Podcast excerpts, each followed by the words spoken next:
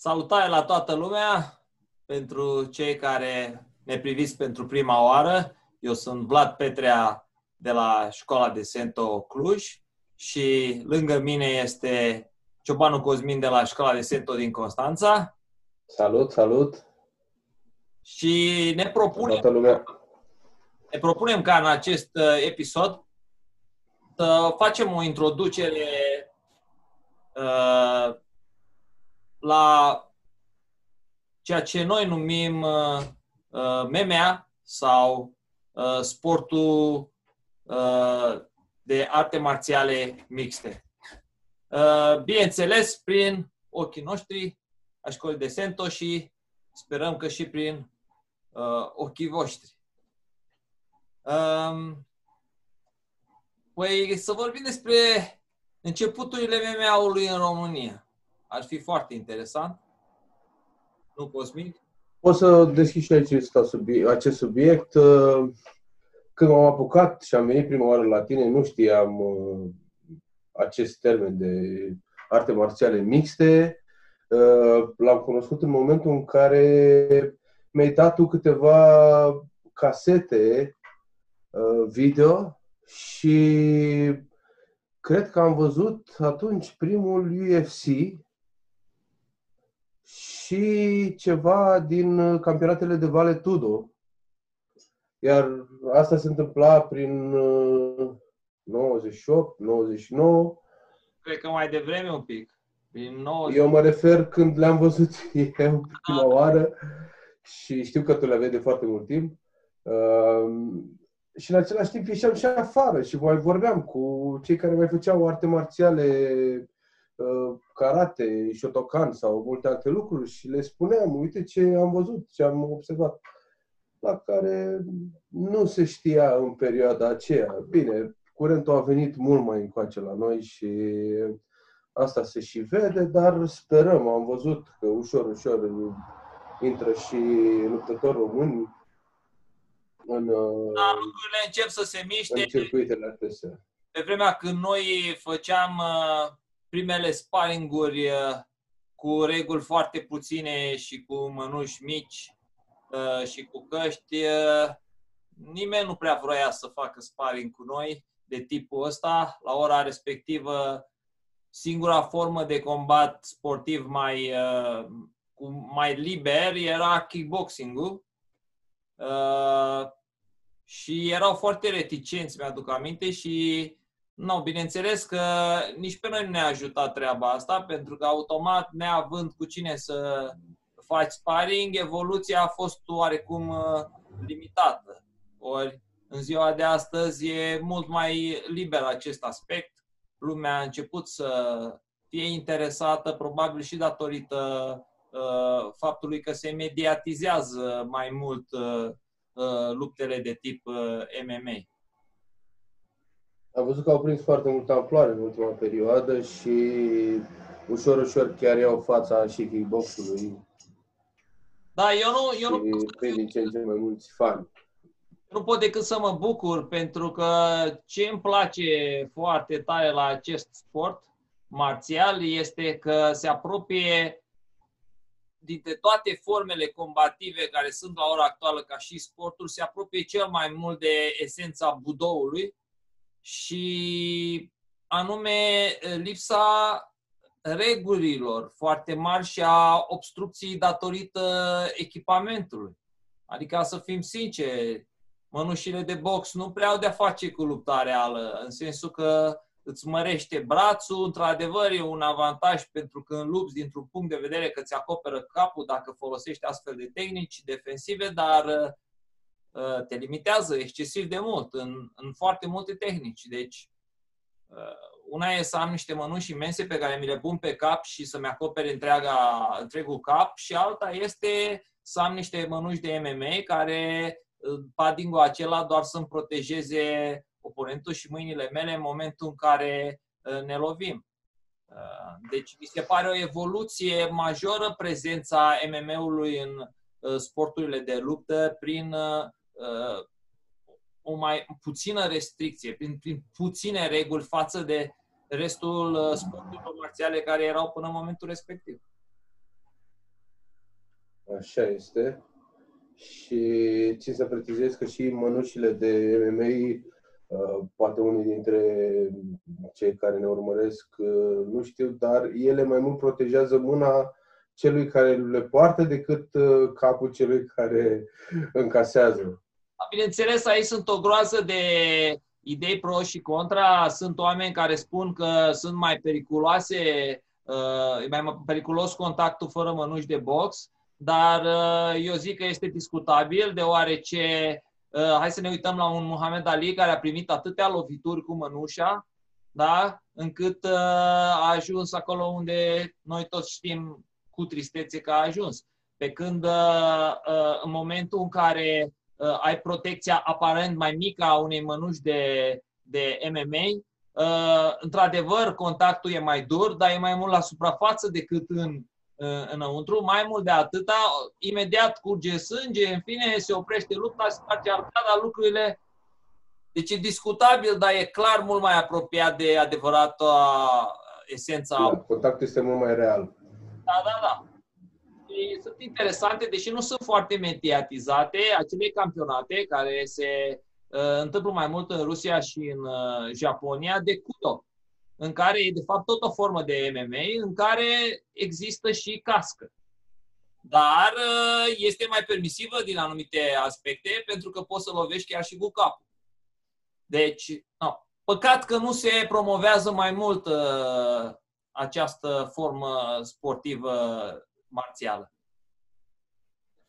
Să nu uităm, probabil prima demonstrație de arte marțiale mixte din România a fost făcută de noi la școala, la sala sporturilor din Constanța, la un campionat de Kwankido, campionat național. Kwankido, da, da, da.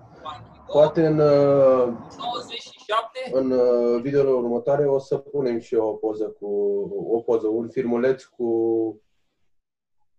da. Poate în următoarele clipuri vom pune și câteva clip, filmulețe din uh, acea, acea demonstrație pe care am făcut-o când eram mic, să zic așa. Da, da, da, da. Era într-adevăr mic. Și la propriu și la figurat. Așa este. Uh, da. Au fost niște vremuri frumoase de pionierat pentru noi uh, cumva ne-a simțit uh, izolați în acea perioadă, pentru că nu aveam cu cine face schimb de experiență, de sparring, de prietenii la nivel competițional. Uh, primele campionate similare cu MMA-ul de la noi încă nu apăruseră, au apărut mai târziu în forma de Kyokushin Budokai, dacă ți aduce aminte, unde da. am participat și noi. Probabil a fost prima încercare mai liberă de MMA din România. Dar oricum, lucrurile evoluează și încep să... Nu poate decât să ne bucure acest lucru. contur, da, bineînțeles.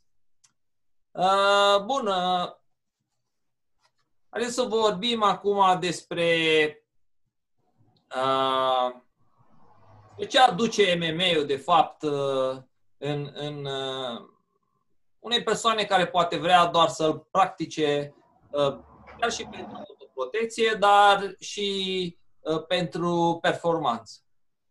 Păi, în primul rând, ne aduce un antrenament cât de cât holistic, în sensul că lucrează toate distanțele de luptă. Da? Din păcate, avem un kickboxing care luptă doar în picioare și cu mănuși mari de box, Uh, avem un BJJ care luptă la sol, uh, dar uite că avem și MMA-ul care luptă la distanță lungă, medie, corp la corp, în clinch și la sol. Noi o să ne concentrăm în această discuție mai mult pe introducerea în lupta în picioare. Deci, respectiv, MMA, kickboxing și clinch.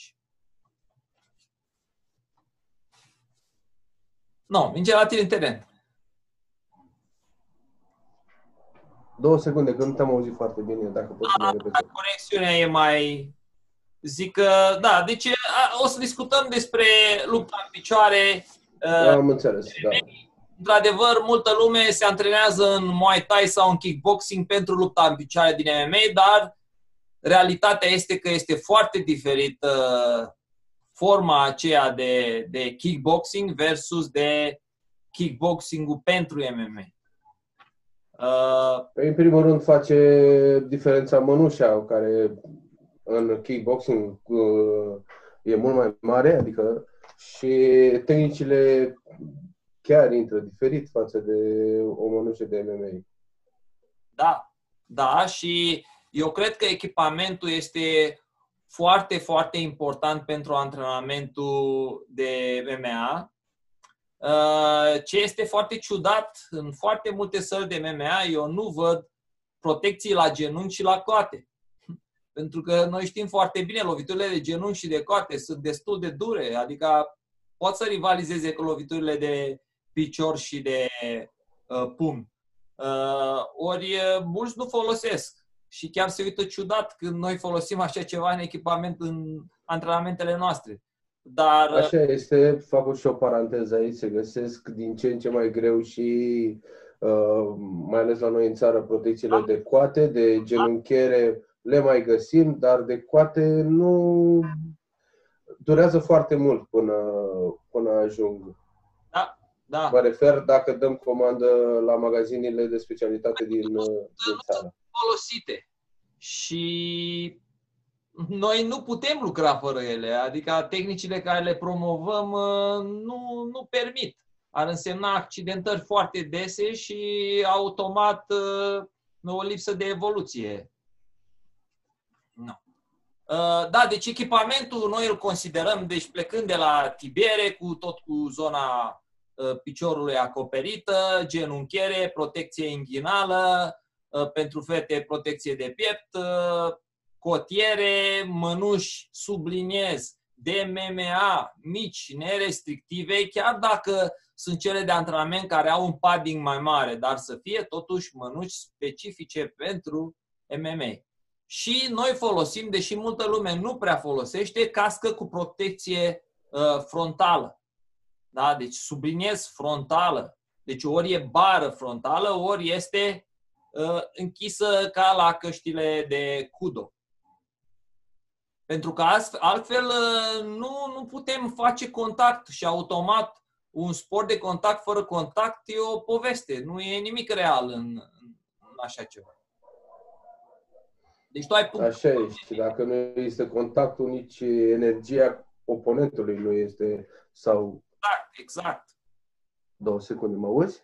Da, da, eu te aud foarte bine da, nici energia oponentului nu este foarte reală și atunci pe ce lucrăm dacă nu avem energie?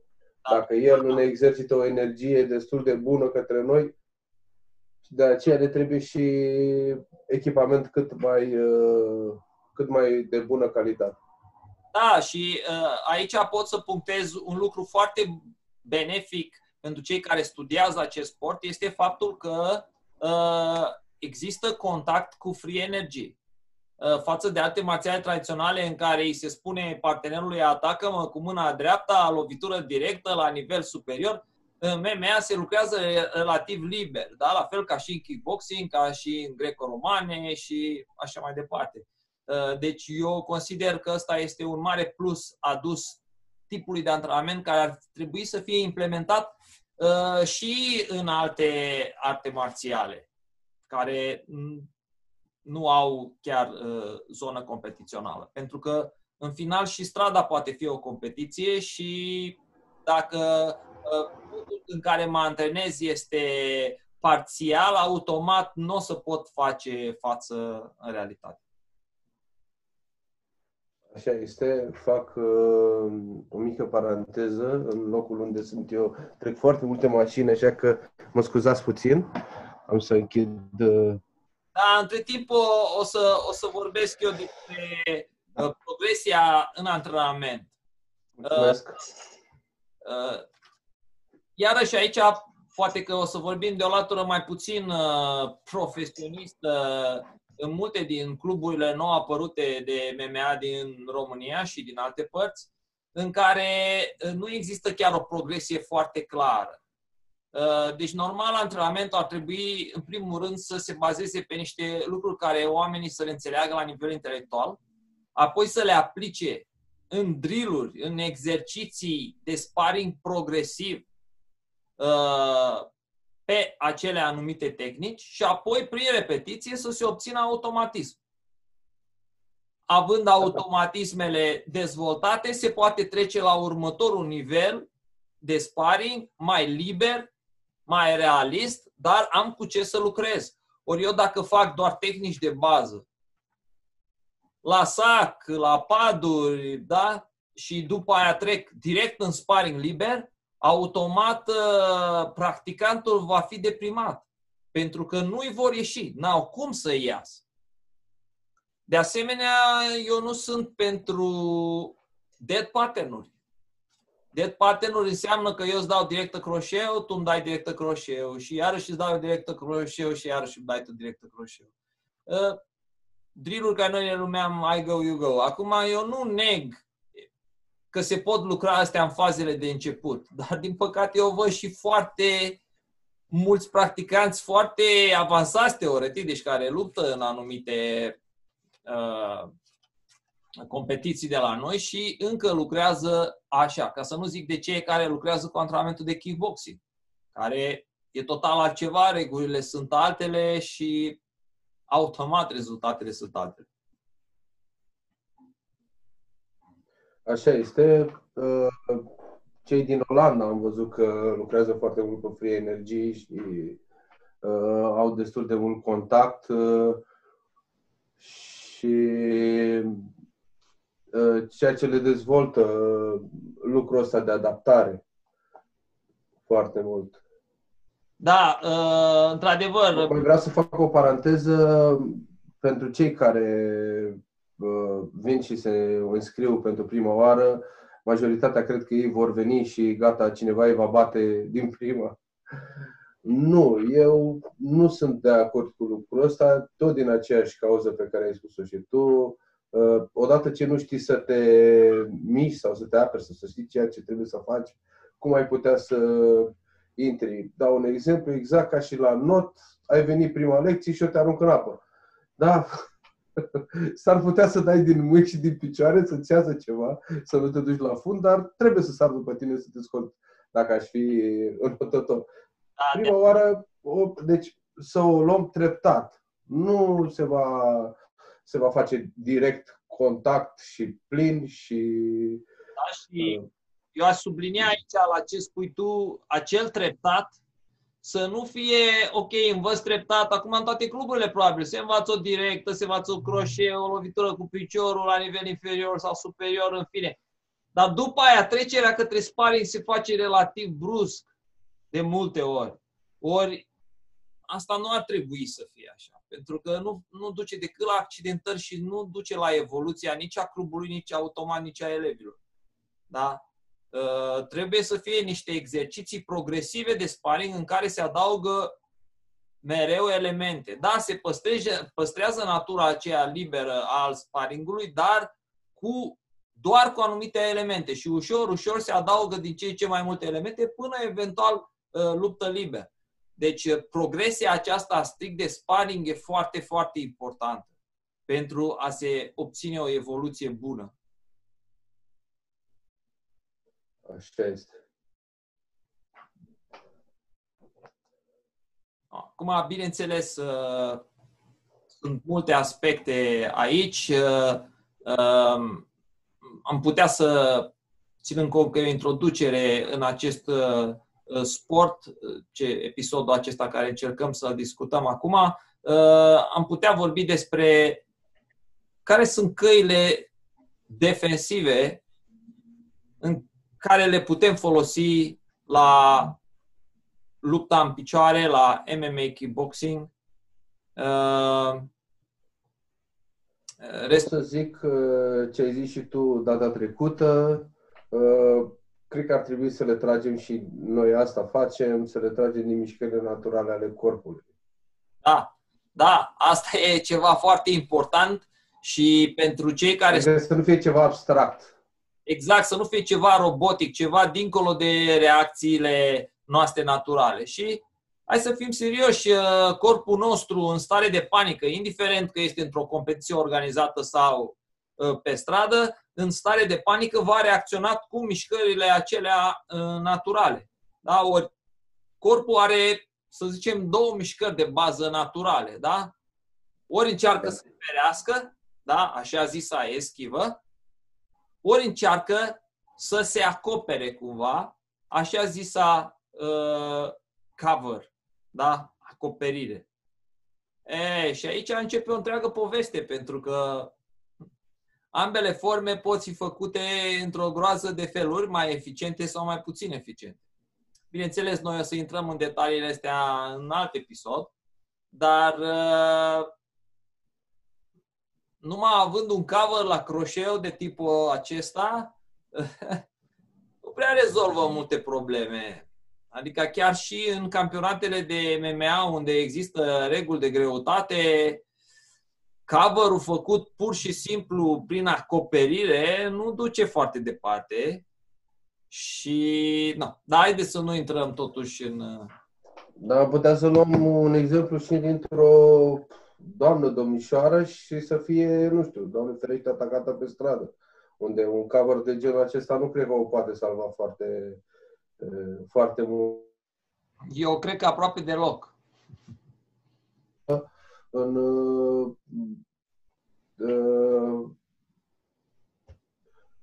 în, cum se numește, două secunde, în,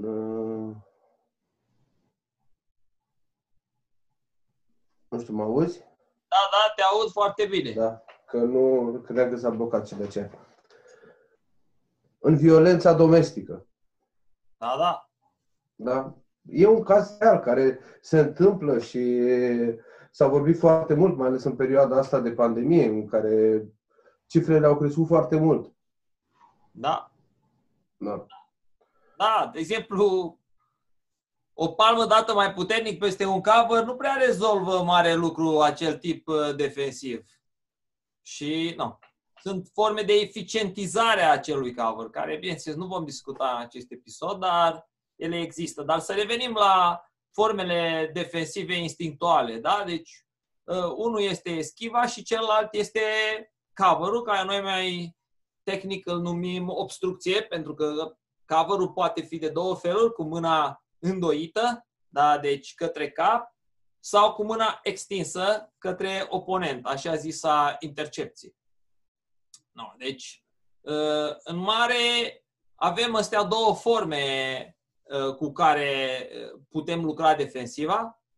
Bineînțeles, la picioare diferă un pic, nu foarte mult, dar având încă un element în plus și anume futorcul, da, deplasările, care ne pot pune într-o zonă în care oponentul nu ajunge cu tehnica la noi. Da? Deci e tot o formă de eschivă prin deplasare. Deci, în mare, cu aceste tehnici ar trebui construită defensiva din sparring progresiv și chiar din structura de la început care se studiază, structura de tehnică, și tot din aceste mișcări ar trebui să, să se dezvolte și atacul, ofensiva. Pentru că ce observăm? De multe da. ori, chiar și în campionate cunoscute, uh, ce observăm? Observăm că uh, foarte mulți luptători fie atacă, fie se apără. Ori aici apare o problemă, pentru că uh, ok, uh, tu te aperi, acum oponentul ți-a oferit un gap în care tu poți ataca, dar poate că el te surprinde ca în momentul în care tu ataci să atace și el în atacul tău. Da? Și atunci încep problemele. Eu nu pot, de fapt, din punct de vedere tehnic, să, să separ total ofensiva de defensiv. Chiar cineva spunea, un maestru luptător vechi, ofensiva mea este defensiva mea și defensiva mea este ofensiva mea. Deci este e un aspect foarte interesant, foarte puțin uh, folosit la ora actuală de uh, marile școli de MMA, din păcate. Foarte mulți fug de, acest, uh, de da, această da, parte, da. de atac în atac. Da, fug, dar... ce ești descoperit în momentul în care lovești. Da, păi problema asta e că structura lor nu este foarte benefică. O să Uh, încerc să dau aici un share screen. Să vedem dacă și reușesc. Da? Imediat. Bun. Și o să observăm aici. Da? Ne putem uita aici la Diaz, da? Ce observăm? Mâna lui stângă unde? Nu în gardă, da? Acum, într-adevăr, a avut noroc aici, l-a lovit pe McGregor, dar dacă totuși McGregor avea defensivă și în același timp croșeul lui de dreaptă lovea pe Diaz, ce se întâmplă acum cu Diaz? Nimic bun. Da? Alt exemplu, uh, luptătorul din stânga, dacă suntem atenți la brațul lui stâng, iarăși, unde este? Nu se vede foarte bine, dar îl puteți, uh, da, puteți analiza. unde este. Da, da, da. Lui. da. La fel și aici, cel din stânga, garda jos, iarăși. Da? Uh, deci ideea e că, ok, uh, unul întotdeauna e mai bun ca celălalt. Ok, dar haideți să pierd că celălalt e mai bun, nu că eu fac greșeli. Da?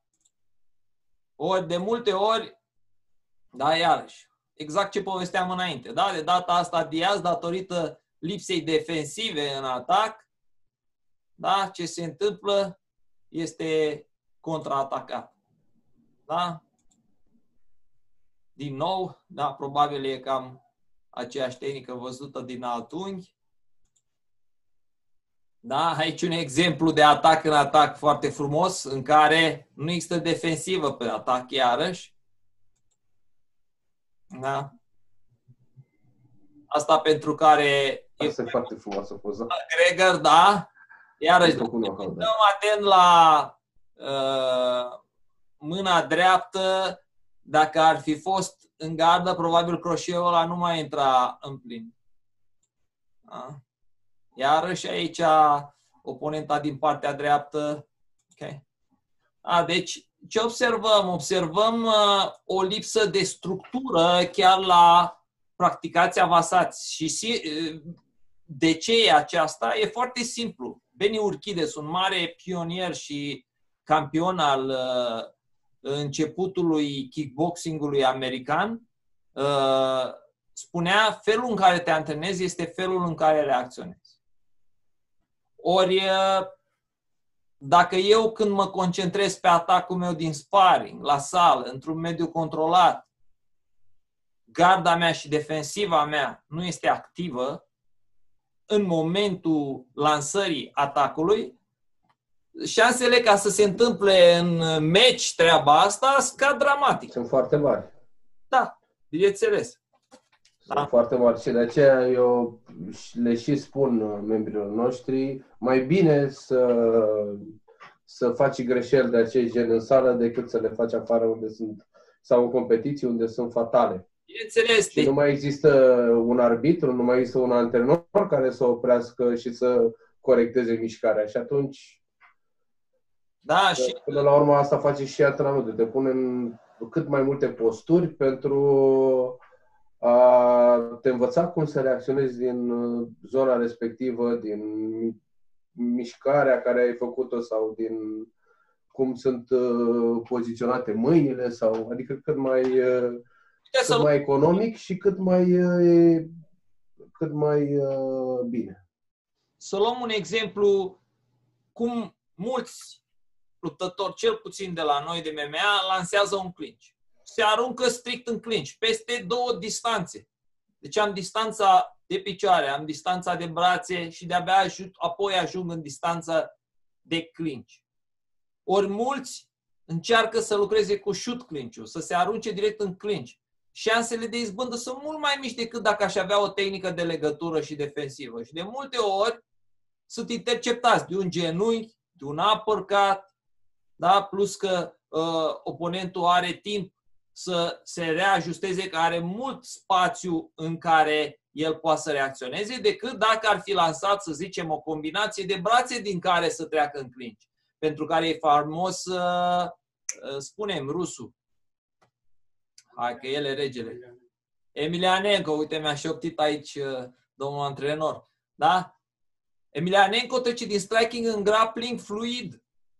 Da? Din, dacă vorbim acum strict de lupta în picioare, da? Uh, fluid și cu defensivă în atacul lui. Da? Deci nu o să prea vezi multe ocazii în care Emilianenko este interceptat. Da? Și aparent e școala rusă care să zicem că teoretic n-ar avea background ca școala braziliană, dar totuși știm foarte bine că rușii sunt foarte, foarte buni luptători. Dar și tehnic. Adică eu consider că primul pas a cuiva care pășește într-o sală de MMA este să învețe structură. Să învețe cum pe fiecare lovitură el trebuie să aibă defensivă, trebuie să aibă minimum garda sus. E o, chestie, o chestie extrem de bazică. Și apoi, în exercițiile specifice de sparring, ușor, ușor, ă, să păstreze acea structură. Nu să uite în momentul când lovesc, uit de cealaltă mână. Și pentru asta, bineînțeles, antrenorul e cel care trebuie să facă toată treaba asta și să explice și să-l ajute. Uh, și îmi pare rău să spun, dar din această cauză că, că antrenamentul nu este foarte bine pus la punct, multă lume nu dorește să vină la MMA. Multă lume preferă să se ducă la kickboxing decât la MMA. Multă lume are impresia că MMA-ul înseamnă doar luptă la sol. Pentru că nu avem o evoluție la nivel de uh, pregătire a luptei în picioare, a striking-ului, că în picioare, într-adevăr, și clinciul este important, aruncări, proiectări și așa mai departe, dar striking-ului, a distanței, a luptei la distanță. No. Și eu consider că ar trebui, mai ales ca antrenori, să ne educăm în direcția asta, ca să ne facem uh, clubul să crească, să ne ajutăm oamenii să înțeleagă că MMA-ul e mai mult decât luptă la sol. Nu, nu la primele, ca să dau un exemplu, la primele UFC-uri, familia Gracie a câștigat foarte mult și din ce cauză? Numai din cauza asta. Poate dacă știți, nici nu se lucrau foarte mult tehnicile de brațe sau de picioare. Și pur și simplu făceau o fentă și se duceau, se duceau în clinch. Iar oponentul care au fost kickboxeri, muay thai și ce făceau cu tehnica în zona respectivă, că nu, făceau lucru pentru că nu aplicau. Două aspecte aici. Gracie erau fantastici în lupta la sol ei duceau oponenții în zona în care oponenților nu știau să lupte. Da? Uh, dar să nu uităm că luptele începeau în picioare. Deci ce ar trebui să înțelegem aici? Bine, oamenii și-au dat seama, nu știm să luptăm la sol și apoi au învățat uh, BJJ și și-au dezvoltat și mai mult lupta la sol. Foarte bine, toți au făcut-o, solul a crescut mult, în toți anii aceștia, dar hai să vorbim o secundă despre lupta în picioare. Și să plecăm de la începutul acela în care puteau să, fa- să le facă clin să-i ducă la sol fără ca ei să poată să le dea măcar o singură lovitură. Unde mai vorbim să-i facă knockout sau altceva de genul ăsta? De ce? Pentru că foloseau tehnici specifice pentru kickboxing. Ori în kickboxing nu ai voie clinch. Adică nu că nu ai voie clinch, dar nu există takedown, nu este lupta la sol. Vine arbitru, desparte oponenții și asta e. Deci striking-ul nostru uh, al practicanților de MMA ar trebui să fie un striking anti-grappling, un striking care nu permite clinch-ul. Clinch-ul oponentului, bineînțeles. Da? De câte ori vedem un croșeu aruncat, care deschide o bulă mare sub cot, care numai nu scrie pe el aici, fă clinch, te rog, fă clinch. Da? Eu nu sunt împotriva luptei la sol și a grappling E o evoluție extraordinară. Familia Agresie a adus poate ce completarea la ce a adus Bruce inițial cu prima formă de MMA numită pe vremea aia Jeet Kune Do. Deci, clar, trebuie să învățăm lupta la sol, dar hai să vorbim o secundă despre lupta în picioare. Da? E adevărat că au evoluat lupta în picioare în campionatele libere în ultimii ani, în sensul că oamenii au căpătat mai mult curaj, mai mult spirit și aleg să lovească mai mult ca înainte. Dar curajul nu-i de ajuns, că poți să te duci să te sinucizi. Da, aia nu înseamnă curaj. Da? Adică este curaj, dar noi vorbim acum, bine, să nu ne înțelegem greșit. Vorbim metaforic sinucis. Da? Dar trebuie să mă duc pregătit. Deci, haide să ne gândim un pic la latura tehnică. Cum să ne facem striking-ul mai eficient? Da? Și pentru asta înseamnă ce? În primul rând, ofensivă-defensivă. Deci totul pleacă în primul rând de la o defensivă puternică. Împotriva la ce? La cele trei elemente. Care sunt cele trei elemente? Kick, strike și clinch. Deci eu trebuie să am în primul rând defensivă. Dacă eu îți spun ție fă clinch, eu știu că îmi faci clinch. Îți spun fă clinch, tu îmi faci clinch și totuși eu nu reușesc să mă apăr, ce, ce șansă îmi imaginez eu că o să am într-o luptă reală? Zero! Da? Dau cu banul și văd unde pică. Da? Măcar acolo ai 50-50% uh, noroc, dar aici nu. Deci, uh, eu consider că ar trebui antrenamentul pentru lupta în picioare MMA și a zisul MMA, MMA kickboxing să fie mult mai structurată tehnic din perspectiva asta. Tu ce părere ai, Cosmin? Așa este. Așa este, sunt de acord cu tine. Și cred că și cei care ne urmăresc uh, încep ușor, ușor să-și pună întrebările referitor la, la aceste lucruri.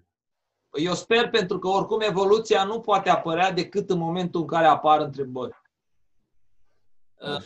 Chiar pe YouTube este un clip destul de viral, mai vechi un pic, de acum câțiva mm. ani, cât un, uh, în care un boxer, nu cred că era profesionist, dar practicase ceva box, uh, le oprește oameni pe stradă și spune, uite, vă dau o pereche de mănu să le puneți în mână și uh, vă dau, nu mai știu cât le dădea, 10 dolari sau 50 dolari sau nu știu cât, numai să-l lovească. Și spune, eu nu vă voi lovi deloc. El doar eschivează.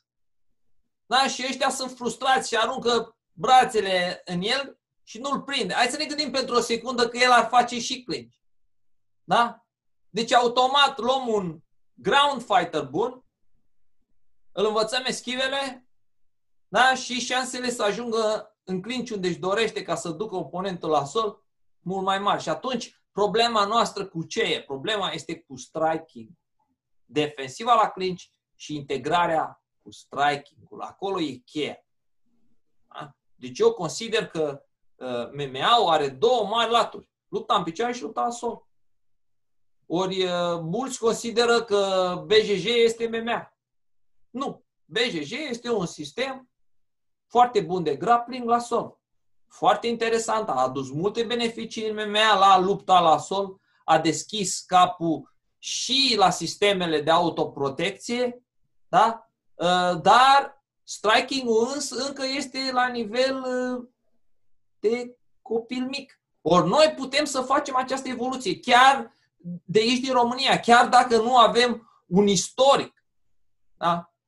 Noi chiar invităm la stagiile noastre, noi facem anumite cursuri chiar gratuite numai pentru a educa uh, practicanții uh, de performanță și chiar antrenorii în, în, în progresiile acestea. Le facem pentru binele comunității uh, de arte marțiale uh, mixte uh, de la noi din țară. Deci îi așteptăm cu drag pe toți care doresc să evolueze într-un mediu prietenos. Nu se pune problema că cineva e mai deștept ca celălalt. Nimeni nu știe tot ce e pe planeta asta. Da? Deci, de ce să nu învățăm unii de la alții? Așa este și chiar îi rog pe cei care ne urmăresc și sunt în uh, temă. Dacă ne pot lăsa sub acest video, ne pot lăsa întrebări sau... Uh, Sigur, așteptăm comentarii. Da. Orice nelămurire referitor la ceea ce discutăm, să și cu drag le, le răspundem și chiar ne interesează ce... Ce părere au și... Ce părere aveți, da. Da, da, da, sigur. Uh, deci sper să nu fim înțeleși greșit. Noi, uh, nu suntem împotriva nimănui, din contra, noi ne dorim, mulți ani, fac o paranteză, mulți ani în trecut, când noi predam MMA și uh, lumea ne spunea, păi lasă că e mai bine că sunteți numai voi, că luați toată piața. Și eu am spus, nu. Dacă am fi mai multe cluburi, dacă am fi mai mulți, am educat mai bine lumea. Și automat, da, și clubul nostru ar merge mai bine, și celălalt, și toate. Deci suntem o comunitate. Ar trebui, mai ales în perioadele astea, perioada asta care trecem acum uh, de criză, să-i spunem așa, și manipulare, ar trebui să realizăm că, de fapt, numai împreună putem face lucruri. Și e valabil chiar și pentru acest sport uh, fantastic care este MMA-ul. Uh, oricum, uh, noi uh, vă așteptăm la cursurile noastre introductive și oricând suntem deschiși să stăm de vorbă, poate în viitor o să avem și niște invitați la noi aici pe vlog uh, să discutăm aceste aspecte și ne găsiți și pe pagina noastră de Facebook Școala de Sento și la clubul din Constanța și din Cluj-Napoca la clasele de antrenament, plus la cursurile de perfecționare uh, pentru uh, MMA-ul de distanță corp la corp și la sol. Cosmin, dacă vrei Așa să mai... este.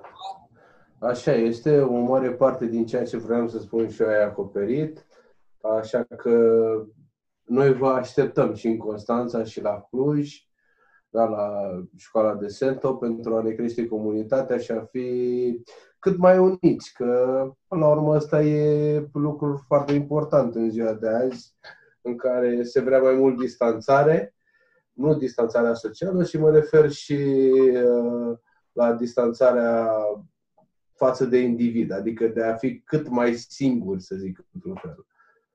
Numai împreună putem uh, câștiga orice luptă și chiar și MMA-ul, care este un sport uh, individual, uh, poate fi uh, uh, avut uh, rezultate bune doar împreună. Se știe foarte bine că tot clubul în general e în spatele unui luptător care luptă și e bine să ne ajutăm între noi și în felul ăsta să, să evoluăm împreună.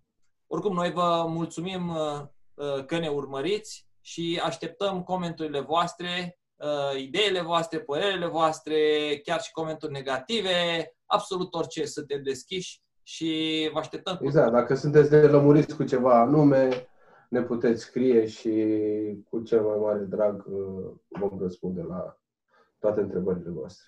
Vă salutăm și vă urim uh, un antrenament eficient uh, și vom încheia cu salutul specific pentru toate alte marțiale, OS. OS.